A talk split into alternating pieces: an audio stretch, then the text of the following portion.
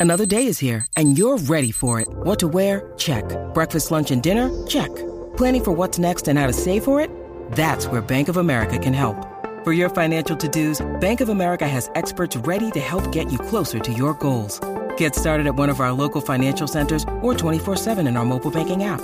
Find a location near you at bankofamerica.com slash talk to us. What would you like the power to do? Mobile banking requires downloading the app and is only available for select devices. Message and data rates may apply. Bank of America and a member FDIC.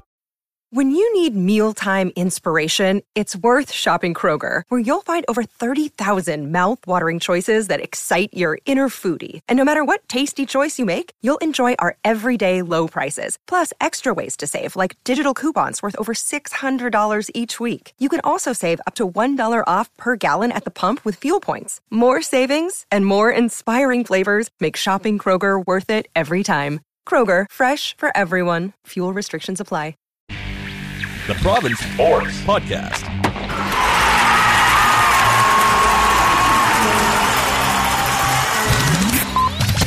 Welcome to the White Towel, and as they used to say in 70s sitcoms, to a very special episode of the White Towel.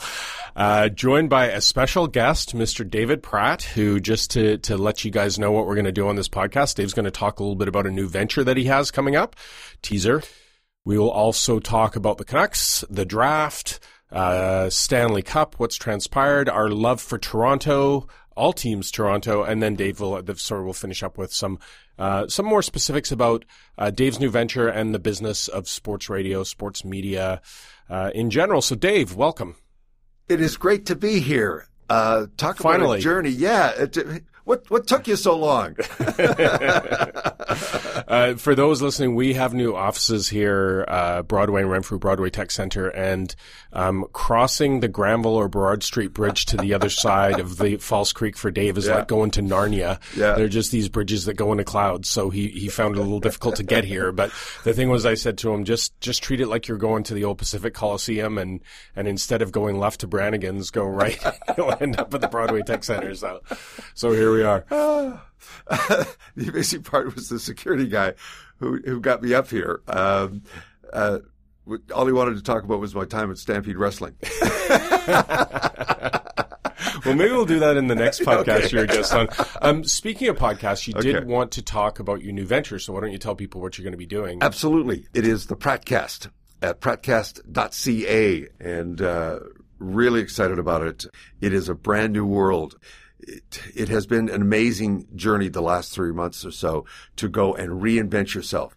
Uh, it's one thing you can do fairly easily in your 20s. It gets a little more difficult as, as the years roll along. But clearly where the industry is going and uh, the opportunity was there, uh, when I got into it and actually did my homework and understood what this white towel thing that you guys do all the time is all about, it is amazing. It is, it has exploded in the last year and a half. It is a multi-billion dollar industry now and there is no limit to it all. And there are, and you know what the best part of it is? There's you no, don't need bosses. you don't need bosses and there's no rule book. None. Yeah. Zero. Yeah, we because of the publishing format here, we get we could get a little looser with our language, but we don't go the whole way. But the great thing about podcasts is you can do whatever you want. You're right. Um, so that's you, prattcast.ca. We will talk about that when we finish up, just a little bit more when we speak more generally about media. But let's get into the Canucks because um, the draft is upon us now. Again, we've we talked about this before we uh, started. You know, podcasts are not immediate. They're not meant to be post game. They're meant to have some longevity. So there is a game seven tonight. We don't know who's going to win but I do think it's always interesting to look uh, at the local lads and put that through the lens of what we see there. And when you see St. Louis and when you see Boston, um, how far away are the Canucks from this for you, Dave? Okay, first I would say this. When you're looking at game seven, how do you not flash back to the Canucks and Boston and all of it? Nine years ago, yeah. It's hard to believe that that is, yeah, exactly what you what you're talking about. And how can you not cheer for St. Louis or any other team other than the Boston Bruins? It's just bizarre uh, to actually to see this go down and the arrival. And the thing that I will say, okay, that it is amazing to me that when the Canucks went to the Cup final in 2011, it was a Vancouver team the Raptors thing amazes me how Toronto can take anything that they do and it suddenly becomes Canada's team. I got news for you, okay? The Raptors are not Canada's team. They are Toronto's team. Just think about how much love you got from Toronto in 2011, game seven here you know what? Yeah, all they wanted to talk about was the fact we burned the city down. Got it. Okay. but there was no love. The Toronto Raptors are Toronto's team. I just I had to get that off my chest. Yeah, no, we'll we'll get to that later Okay. because I have a segue into Oh, the, good, the sports good. media stuff because that's the part that irritates me about the Raptors. I did want to stick with the Canucks Sure. for start because it is the white towel after all. And but you're right, it was eight years ago that we saw that. Um, you know, obviously we know what happened to the Canucks. They Sure. they fell off the table in a hurry. The Sedins, the yeah. Sedins got old. Well, they did, but even before that, you know, uh, Vigneault was the first fall guy, the so-called core of Bieksa Burrows. There was the mess in goal with Luongo. Uh, there was the mess in how they changed coaches in between and everything else. You know, Boston, obviously, Marchand, Chara are the big pieces that are still there, Bergeron. Um, but they've managed to sort of retool and rebuild on the fly. But I, I look at this Canucks team and Pettersson's great. Boeser's great. I think Quinn Hughes will be great. But to me, when I look at St. Louis and Boston, there's nowhere near that solid depth. When you look at that 2011 team, Dave, and you think of the guys who played a role, Max Lapierre, Chris Higgins, even if you look at the back end, I think if Hamhuis doesn't get hurt, that team probably wins Yeah. the Stanley Cup. I agree. But now, now I look at this Vancouver Canucks team and I go, really? Like they've, they've invested all this money in guys like Jay Beagle on the fourth line. That's where they're deficient. They don't have the depth. The, the crazy part about the way that the Canucks have sort of been restructured is exactly that. The money that they are spending that is killing them in the cap is not on the high end players. It's exactly what you're talking about. The money that they're spending on their third and fourth line players. I mean, the whole, I mean, Loui Eriksson obviously is on the very top of the list and, and we, we've got to get into this whole thing. Uh, I don't, I- get it. Uh, Dreger is the guy who's, who's spinning the rumors, you know, the, the whole thing with Lucic. That to me would be absolutely a nightmare. Uh, but look, the way that they tried to fast track it by massively overpaying, you know, average or less than average players, you know, these role players is absolutely nuts. If you cannot manage your cap, you cannot win in the NHL period. And they have not managed their cap. And yet, strangely enough, outside of Trevor Linden walking away, what have they done to really fix that? To bring people in there that really do understand this game? Because it's not just about what's on the ice, it's what's in the office. Does Benning get one more year, or do you think he's relatively safe? Or like, do you No, think this is a year they have to show? Who owns the team? Some blueberry farmer. Yeah, with Aquilini. Yeah, no, no. Look, uh, I, I think this is very much uh, a do or die kind of year, um, and I think that there's enormous pressure on it. Um, clearly, the the answer is not going to come from the draft. I mean, it's it's going to be interesting to see if they move up and all of that, but that's not what this is about. Uh, they're they're an organization right now that have have gone and taken their their cap and screwed it up so badly that if they if they can't fix that, they're not going to win. Uh, because they, they just literally have handcuffed themselves. And again, if indeed this rumor is true about Lucic, if they actually pull that deal off, hey, hey, hey, hey, Well, hey. I mean, again, it, No, I mean that's that may be the biggest issue. We we hear that you know the ownership is in love with Lucic. Certainly, Benning had him in in Boston. You sit here and you know you've got this albatross around your neck with Loui Eriksson.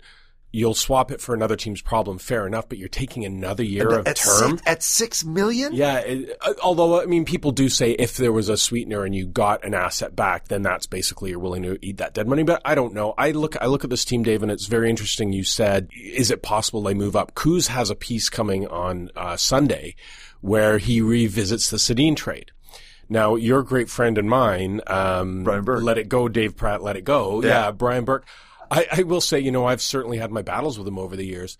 That deal, in hindsight, like there's not a lot of NHL GMs who've had the balls to actually maneuver a deal like that and get those two picks in a row and look how it paid off for them. And unfortunately, I would love to see the Canucks move up, if not to get Jack Hughes, but to take a real run at Bowen Byram because I think not only the local angle, that's that's exactly what this team needs.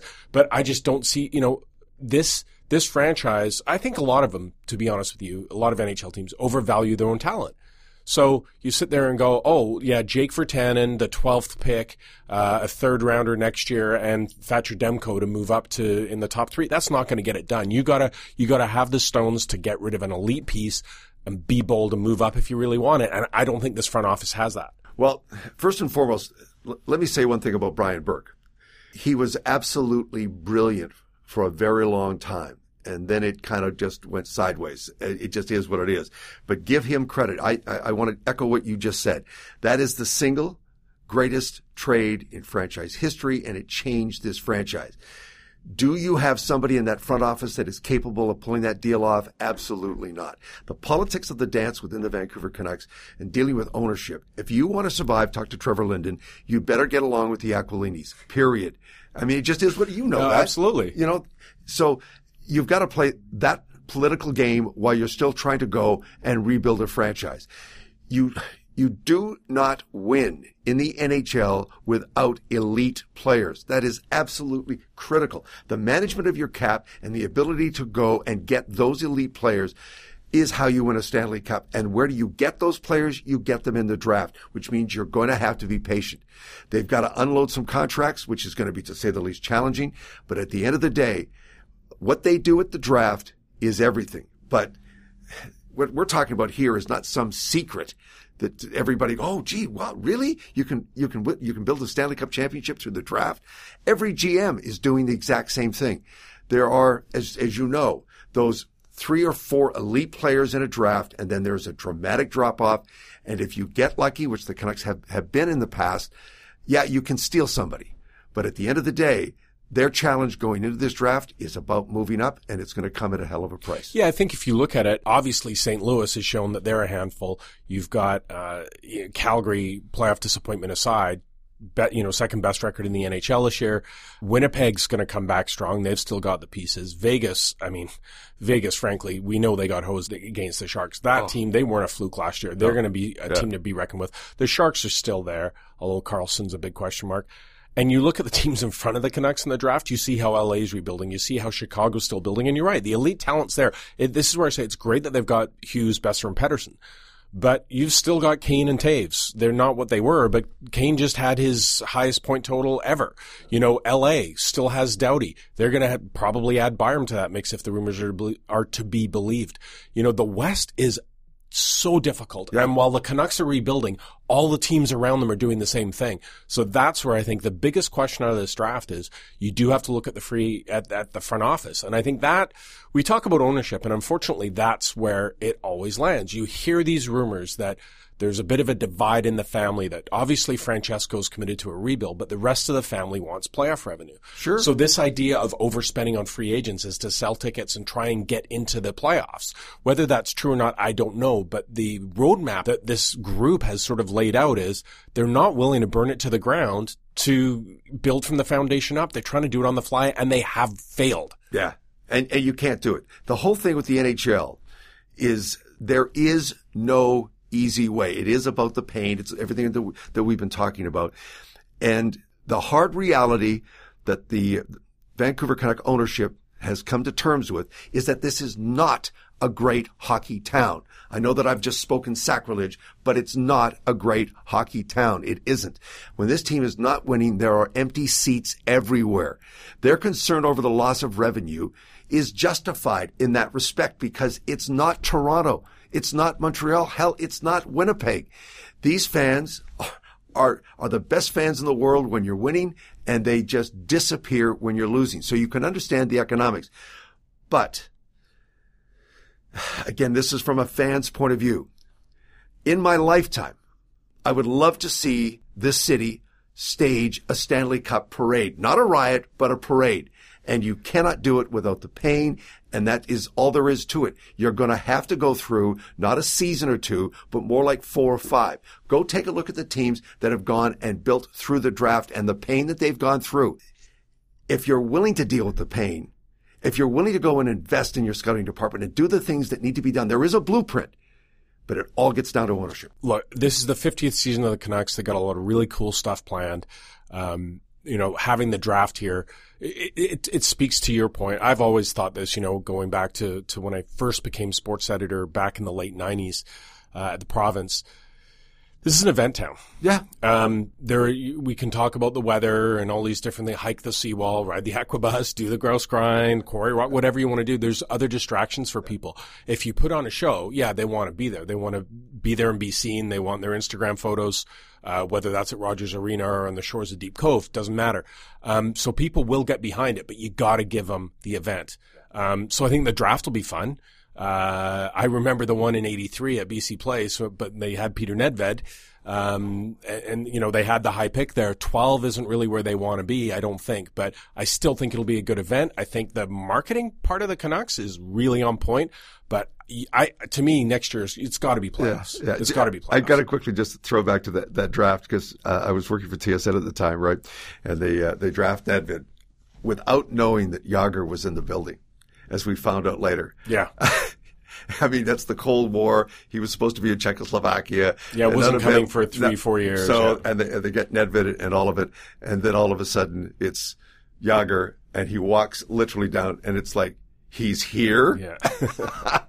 and you ask yourself, how much different is this organization if the Canucks know that, that Jagr is out of Czechoslovakia and he's actually in the building? He's not just, you know, in the, in the free world. He's actually in the building and your people in your own building don't know that. Yeah, it was crazy. I remember crazy. that. Uh, oh. I think it's, you know, you're in this business. It provides good fodder when we have things to criticize. But I think these, I think the fans here, they really want to see progress. And I, I will, I first to admit, I am blown away by Elias Pettersson. I, you know, for a kid to step into the NHL the way he did and handle it like so coolly. I mean, the kid's an elite. I, I have no doubt the kid's an elite level talent. He's going to compete for scoring trophies. He's going to compete for heart trophies, but they got to put the pieces around him. Yeah, there's no question. Uh, the the thing that kills me about Pettersson is mom and dad. Yeah, you go, where does he get that? Look into the stats. That's where he gets yeah. it. mom and dad. uh, the the cockiness, uh, the the the arrogance to it all is uh, it's it's a wonderful thing if you can deliver and he can deliver. That's the thing. It's amazing to me how he manages the media, like almost anybody else I've ever seen at that age. There's, like I said before, there is an arrogance to him, both on and on the ice, that you just don't expect from a, a, kid who's got that baby face. So you're you're trying to connect that baby face to that player with that attitude, media, all of it, and then you look up into the stands and there's mom and dad and go, got it, got it. So where do you think the Canucks go in the draft? I mean, it's interesting both draft and free agency you know, there's the talk obviously of rebuilding the blue line, and I think you know maybe it's just posturing from Alex Edler's agent, but the fact that that deal's not done yet, I think, has to concern people because if Edler's not back, I think that increases the urgency to look at your blue line either way. I think I thought that mo- if when you look at most analysis, it's that they will be looking for uh, a defenseman in either trade or free agency and the draft, they'll still go for best player available. But there's no doubt this team needs scoring wingers. They need yeah. help on the blue line. Where do you think the biggest priority is for them? Well, first of all, with, with Edler, my feeling on this is just move along. Um, this is a guy that just simply cannot stay healthy, cannot stay in your lineup. Uh, what has he had in the last eight or nine years? One season that he played all 82 games. I mean, it's absolutely nuts. Um, so if you can get him on a short-term deal, couple of years at a reasonable price, fine. If not, move on. He is in your rearview mirror.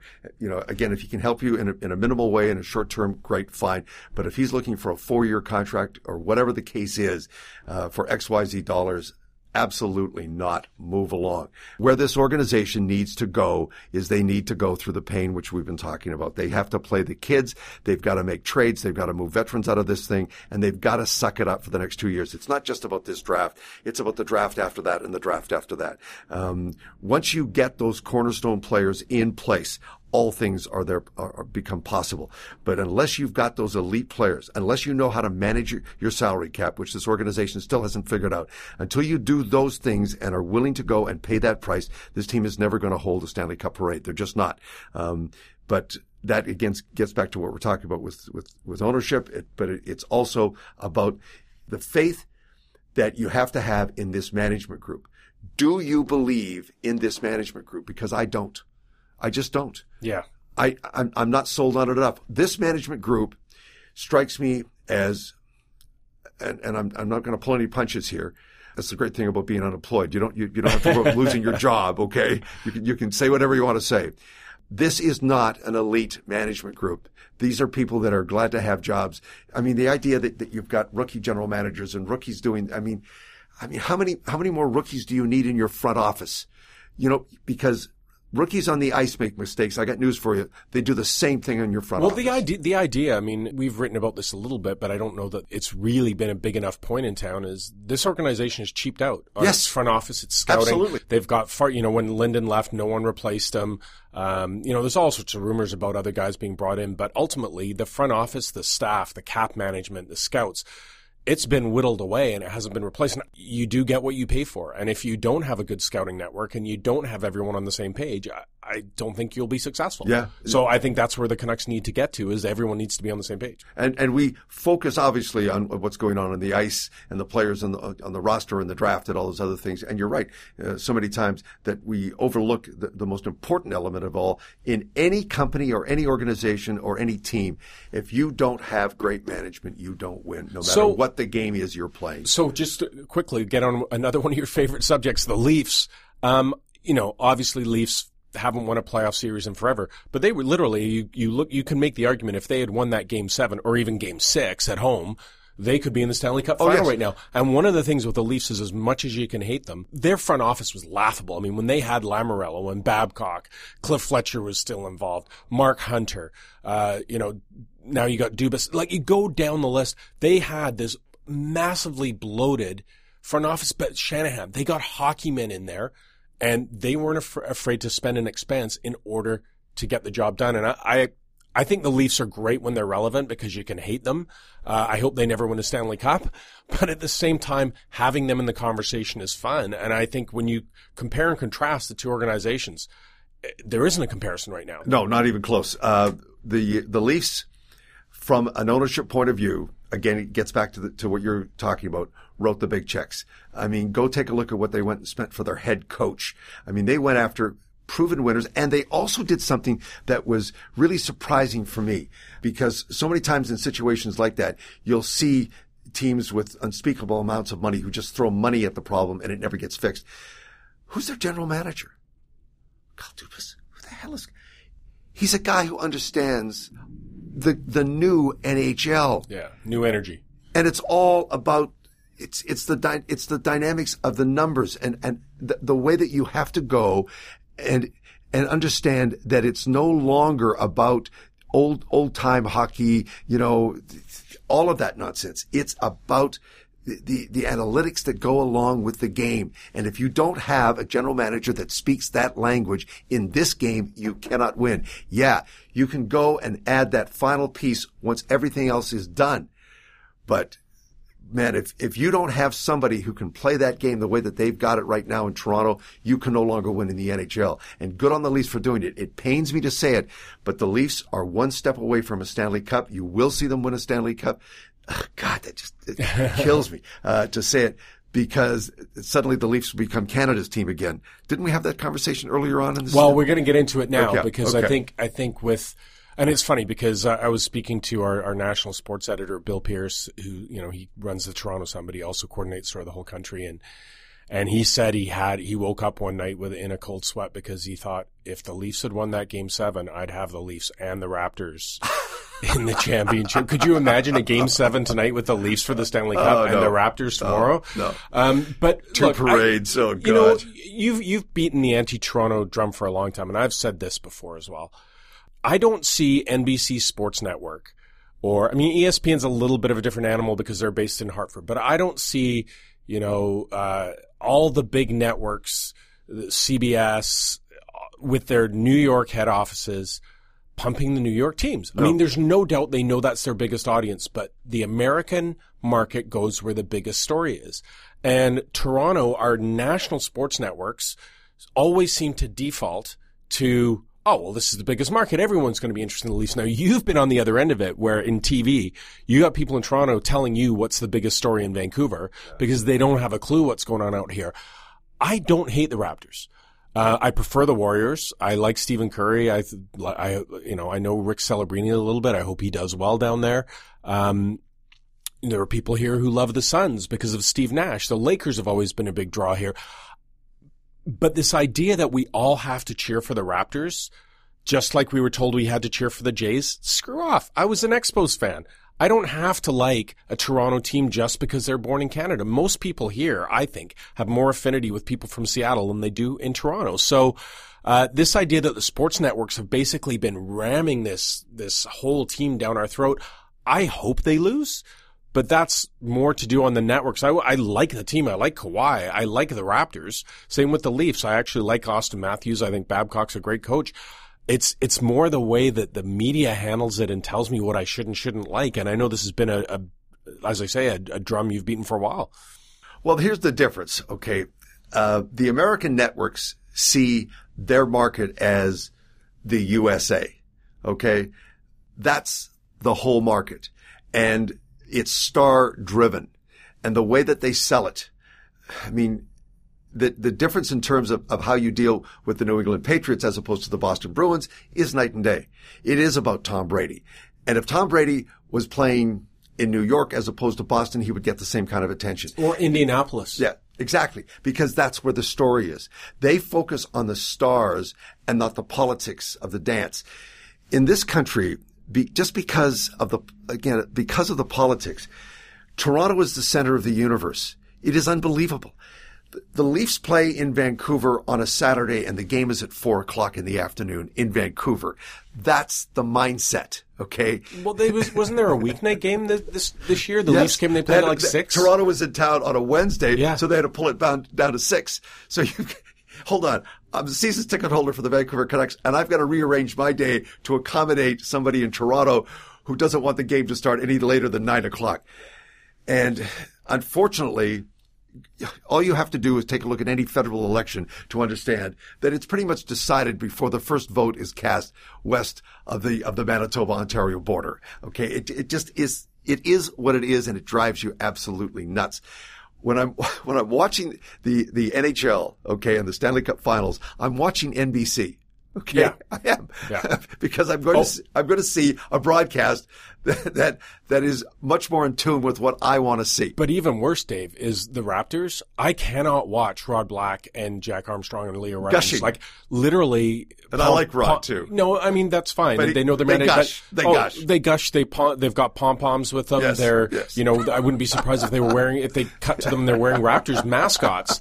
Uh, I know I'm on the ABC feed all day. Um, just and it's not just you know we can play the journalist card and be objective, but yeah, take in, into consideration you're a national broadcaster, not not your you know you remember here with the Grizzlies everyone's first name basis. Yeah. You know, Mike down to country, back out to reef. Like, hold on, what happened to last names in professionalism? But that's basketball. You get that, right? I just don't. Uh, I, I wouldn't be. I'm not mad. I think it would be great for Toronto if the Raptors won. I just don't like being told that I have to cheer for them. Oh no! And the thing that that frustrates you is that we are the hinterland you know, trust me, after all the years that I worked doing network television, um, it's exactly what you're talking about. You know, this was what we need from you today, and it has to fit into what the the big Toronto plan is. I lived with it for for 20 years. I know exactly what you're talking about. Um, but the the one thing about the Raptors, and I want to make sure that we're really clear about this, it is an amazing story. You know, Ujai Majuri, what a job that he did. He's not getting anywhere near enough love. I mean, the bold moves that he made. I mean, to take that chance to, to, to basically blow your team up on a, on a player who's coming out of San Antonio that's got all that dysfunctionality connected to it. His own teammates don't want to play for him and you're pushing all your chips into it. Oh, it's fantastic. And you, you, you, fire your head coach who's just won you a conference championship. You make these kind of moves. You hired who? I never heard, are you kidding me? And to be where they are and what they have done is nothing short of spectacular. Um, and as much as you have to focus on the players, you certainly have to focus on, on the coach as well. But their management, That to me is the most important story of all, and it's gotten lost, and rightfully so, because the focus has to be on the court. I get it. But the story of the Toronto Raptors and where they are and what they've accomplished is in management, not in the coaching and not in the players. And uh, I just think most fans have really, really overlooked it.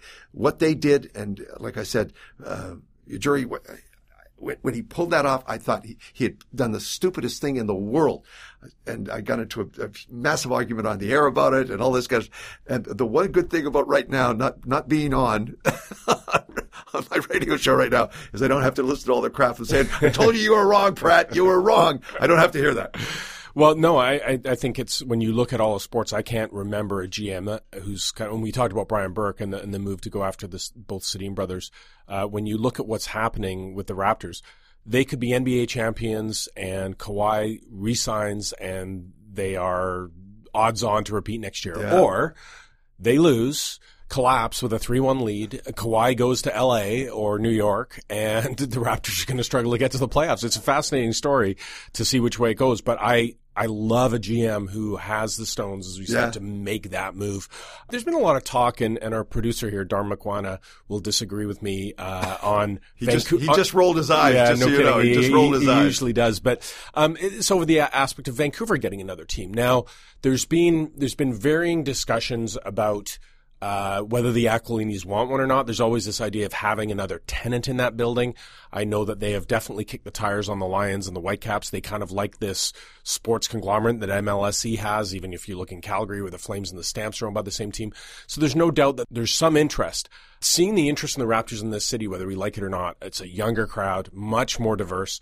Uh, I think an NBA team here would fly. So do I. Absolutely. Yeah. It's, it's, do you have the ownership in the will? Where Darm would disagree with me is he doesn't think GM Place, Place, look at me flashing back. He doesn't think Rogers Arena is, is a good, is a, a high enough caliber building. He's right. It's not. There we no, go. no, no. Uh, they, no, 100% right on this. Um, But you, so you're not going to get a team in a new building here. You're just not. Oh, I don't know about that. Um, here's the here's the situation. Um, that debacle in Seattle, dropping you know all that taxpayers' money to do the, you know the, the reno, is just insanity.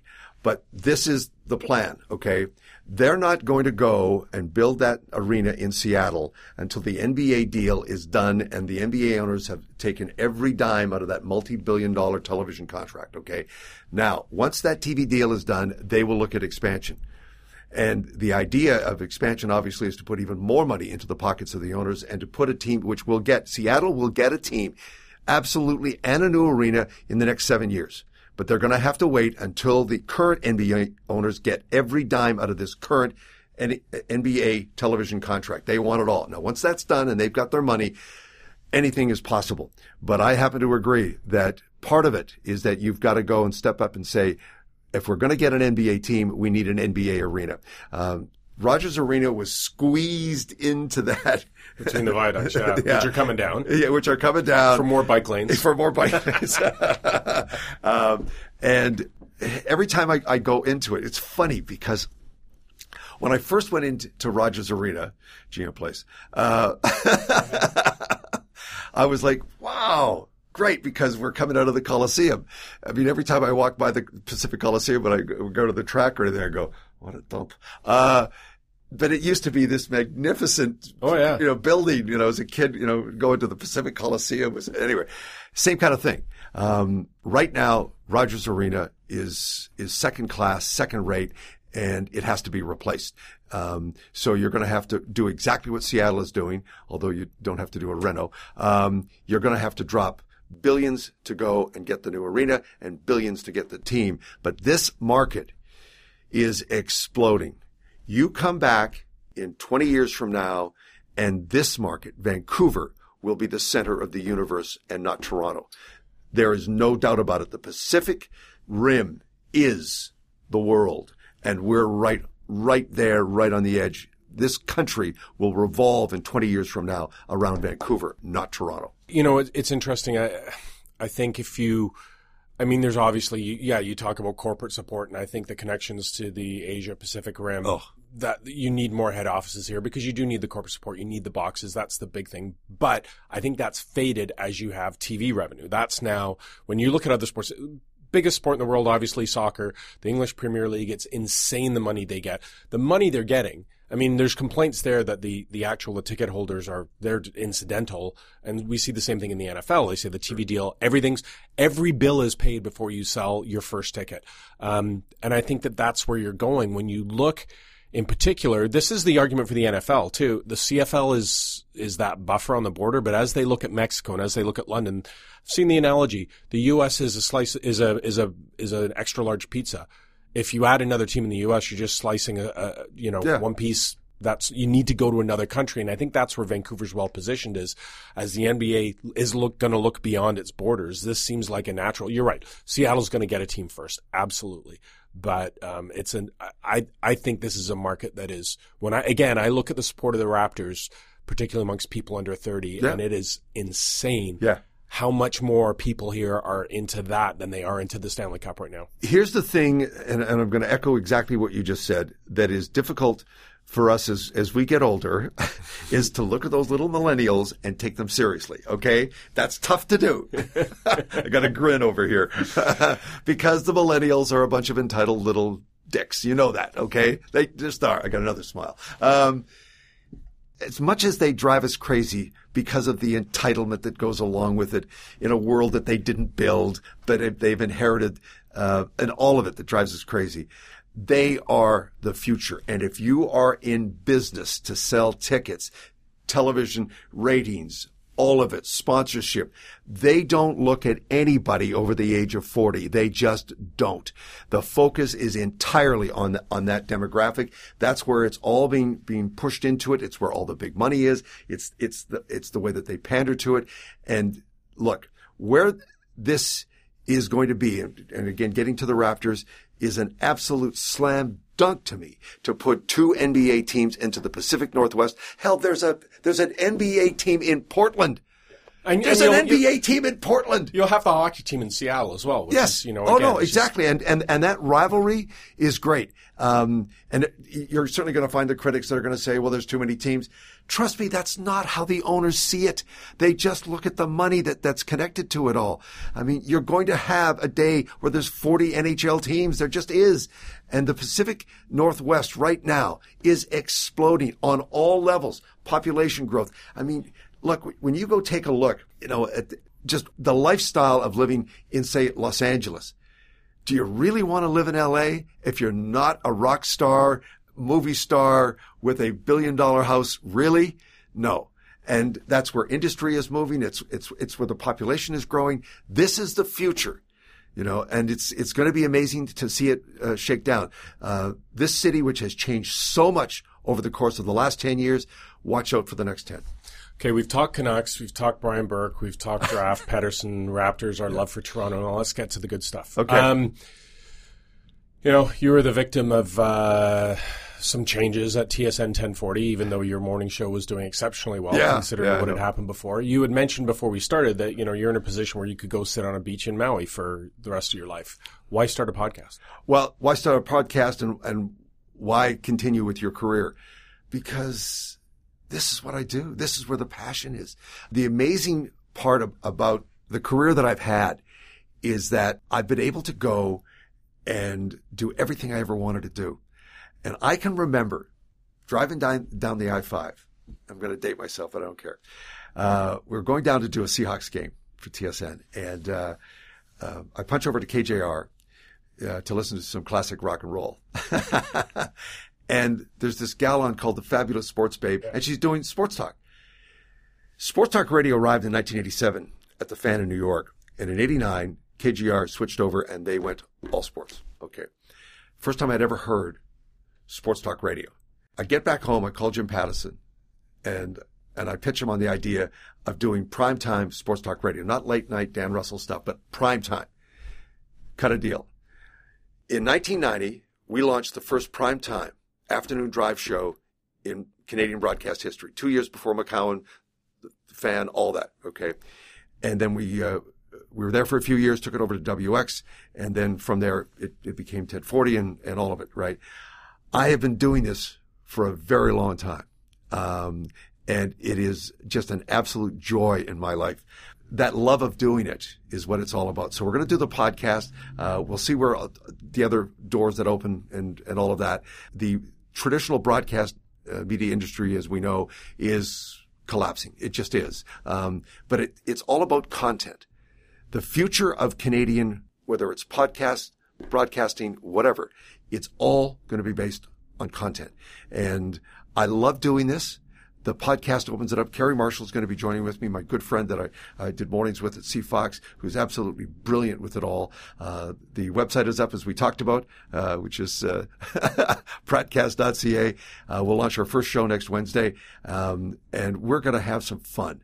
Uh, um, I can't tell you how much I miss coming on on the air and being an asshole. I mean, it's just it's what what a wonderful privilege. Well, play to your strengths, right? Yes, yeah, exactly. Do what you know. yeah. Do do what you do best. So, right? you know, you talk about the state of the we look as a newspaper. We've been dealing with this for 15 years. Sure. Um, you've got to move content online. People don't want to pay for content. You need to and I hate this word, monetize your audience, but it is about building audience. The subscription model doesn't work. Even, no. you know, the athletic I've heard is, is is struggling with that with the no ad model. And people thought that was the future. People just want information free. Yeah. But you're right. You can sit in front of a mic record something that someone can download on their phone and listen to in their car instead yeah. of having it on 1040 listening to the the ad reads getting the same here's our golf guest every week sponsored by xyz here's our here's our you know patronizing little baseball moment.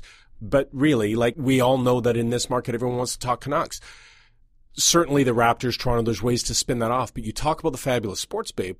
Seattle has now they've got a hockey team. They still are in, and you know we'll talk about basketball. They've got the Seahawks, they've got the Mariners, the Sounders have found a niche. The Huskies and Cougars are big. Like, you know, here is is there enough content in this market for two sports radio stations? I think ultimately the the challenge that both of these stations are going to have going forward is that they have got to get into the into the idea that you're in the entertainment business. You're not in the retail business selling somebody else's brand. And you cannot obsess about exactly what you're talking about. Canucks, okay, great. We're going to sit here and we're going to analyze last night's game for 12 hours. Really? Yeah, the the, the Okay. morning show does it, and then the midday, Midday show, does it, afternoon the show, after- 12 thing. hours. We're going to roll with your poll question. yeah, and we're just too lazy to come up with another twelve one. hours of the of the exact same thing does not work, which is why you're dealing with stations that are struggling right now, and the revenue is down. and struggling with listeners under forty. A- absolutely, the the afternoon show that I did for ten years, highest rated sports talk show in the history of Canadian broadcasting for ten years for one reason: it was an entertainment show. Okay. It was an entertainment show, not an information show, not a I'm smarter than you are show. It was an entertainment show where we stirred the pot. Yeah. So what happened when Jennifer Mather called you, Dave? Exactly. I mean, the, the thing was, and I, I remember looking to Donnie Taylor and telling him to shut up, let her go. She went 12 minutes, defining moment. Get out of the way and let it happen. Okay. It's no different than the, the defining moment of 1040 was the day that I walked into the, into the office and Moj was holding onto the phone saying, it's Burke. He's not happy. He wants to talk to you. I went, Hey, Brian, what's up? F you. and then he just went for there, screaming and yelling at me. Phoned up our GM. And I said, look, I'm, I'm going after, uh, I'm going after Burkie. Is, are we okay with that? He said, yeah, we're never going to get the Canucks play by play. so I went, great. Went on the air. Who the hell is this Brian Burke think he is? Blah, blah, blah, blah, blah, blah, blah. And the ratings went through the roof and the station survived. The station was born through that, Th- th- really. through that. Uh, Chum launched 13 stations uh, when they made their big push to go all sports radio, right? Um, and I love Jim Van Horne. He is a great broadcaster, but he's a broadcaster. Um, what you need in sports talk radio are entertainers, guys that, that are willing to go and push the limit. And, and it's not about being liked. I mean, this obsession that you've got sports talk show hosts that want to be liked or they, or they, or they want to get their nose up management's ass or wh- whatever the case is. No, you want to be an entertainer. or you don't want people to insult you. I've always said that, like people, because you know that people will call you an idiot a Yeah. lot, um, and people would always ask me what it was like working with you, and I always said.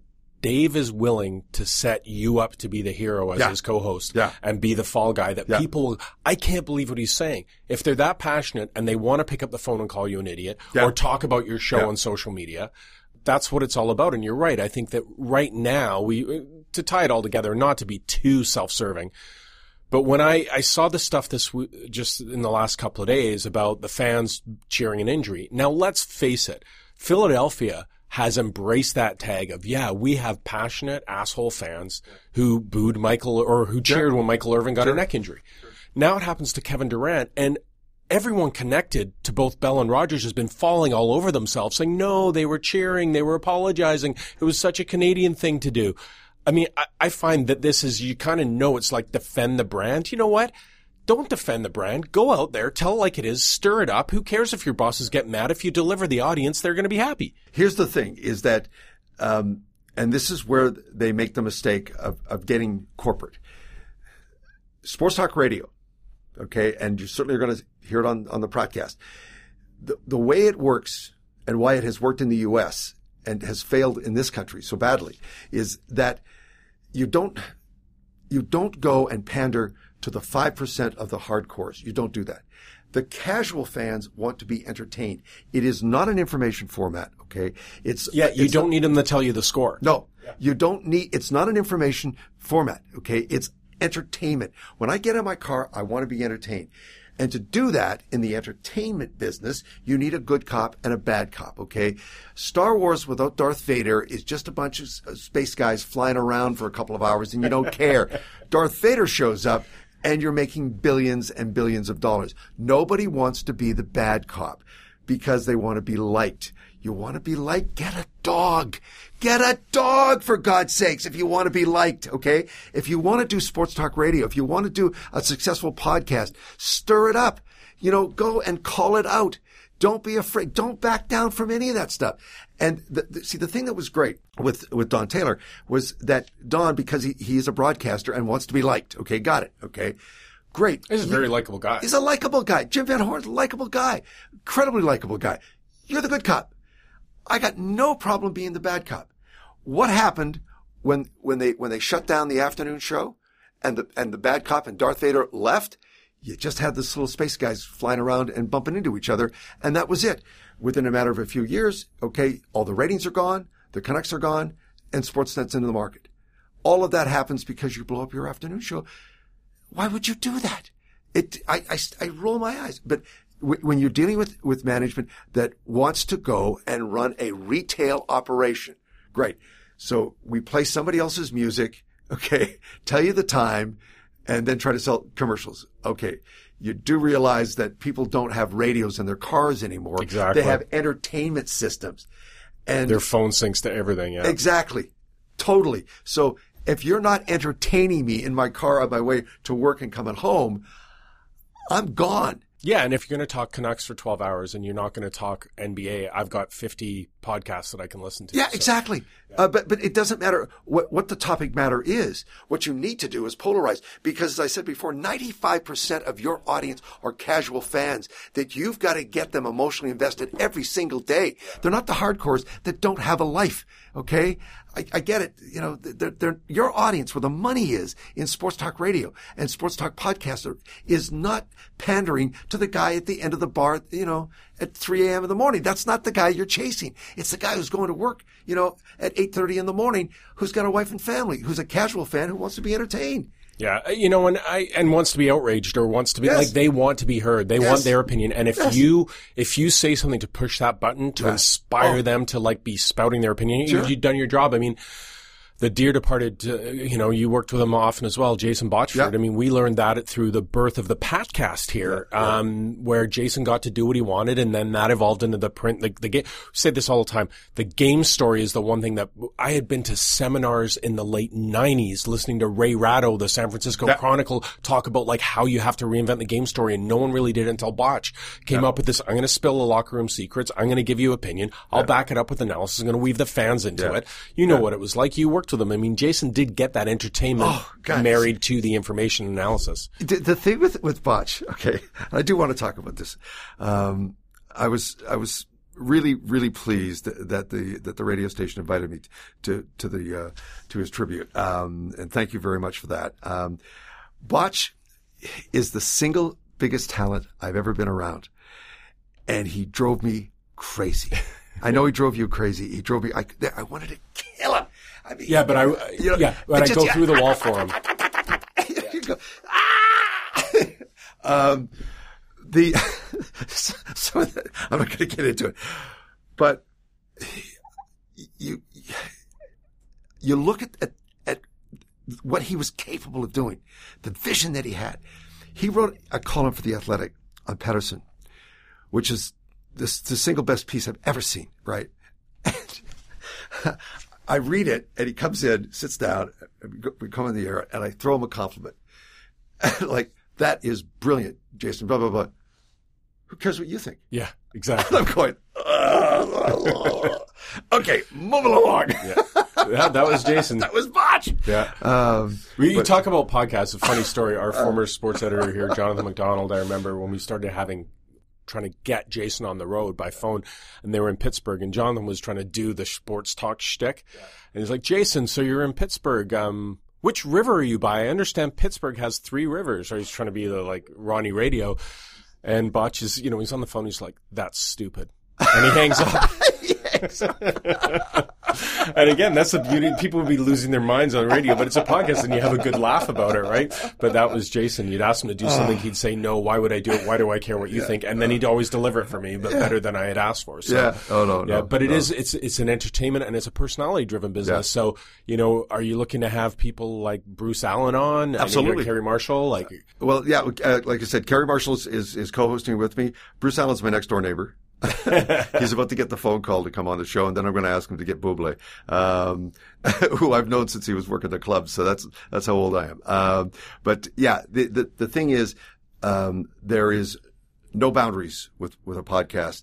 Um, I am not obsessed with the idea of dropping f bombs. That that that doesn't do anything for me. Um, but uh, the the thing that I, that I'm really really looking forward to more than anything else, because we're going to be doing it uh, right from my kitchen table, uh, unless we've got a guest, then we'll, go down to the conference room. But anyway. Um, is the fact that the joy in my life is about to be returned. Um, and it has been a, a, an incredible journey the last, oh, two and a half months. Um, and I'm going, am I really here? Am I really walking into that? Am I talking to this guy? Blah, blah, blah, uh, to get it all up and running. Um, but the, the most important thing is that, uh, the joy returns on Wednesday next week, uh, a couple of days just in front of the entry draft. How did, Yeah. how did we time that? Thank I you know. very much. Uh, but, uh, as and of, free agency and then, yeah. all, all- of it that, that goes along with it, and uh, and uh, and we'll fire this thing up, and we'll, we're, like I said before, we're we're going to do the one thing that I like more than anything else. We're going to have some fun. Gonna have Gregor Robertson on? Gregor, no, he's not the mayor anymore. oh God, do, do you know? Can, can I say one thing before I get out of here? Okay, so I live right at the foot of Hornby Street, right? Okay, so. What is it with these these cyclists that now have decided they they that There they we go. We they- got there in the no end. no no no th- that they now own the sidewalks. What what is it with the cyclists and the now they own the sidewalks too? Okay, it's not enough with that they got their own little bike lanes. Now they have to be on the sidewalks, and I I, I now have to protect my dog to take him out for a piss. I go, you little bastards. Oh, that's great. Uh, I love it, Dave. Well, it's been almost an hour. Thanks for, for, for coming down and doing this. Um, definitely look forward to listening to your, your podcast along the way. Um, I know you've talked about having some of our writers here. on as Absolutely. guests. Um, no, you so, you know, will be on the other side of this. Yeah. Coos, all of it. Absolutely. Then I'm coming after you. I look forward to it. Dave, I want to thank you for coming in. Um, everyone, you can subscribe and listen to our Whitetail podcast here. We got a lot of stuff done, uh, sort of heading into the draft. We're going to have national writers as the eyes of the world are on Vancouver. We're going to be talking all things hockey over the next couple of weeks and then into free agency. So subscribe to the Whitetail podcast through Apple Podcasts. You don't want to miss an episode. And obviously, you know, give Dave's a visit too. There's no limit to the amount of podcasts you can listen to. Thanks to Darn McWana for doing the production on this. And, uh, we'll talk to you, or you can hear us again soon next week.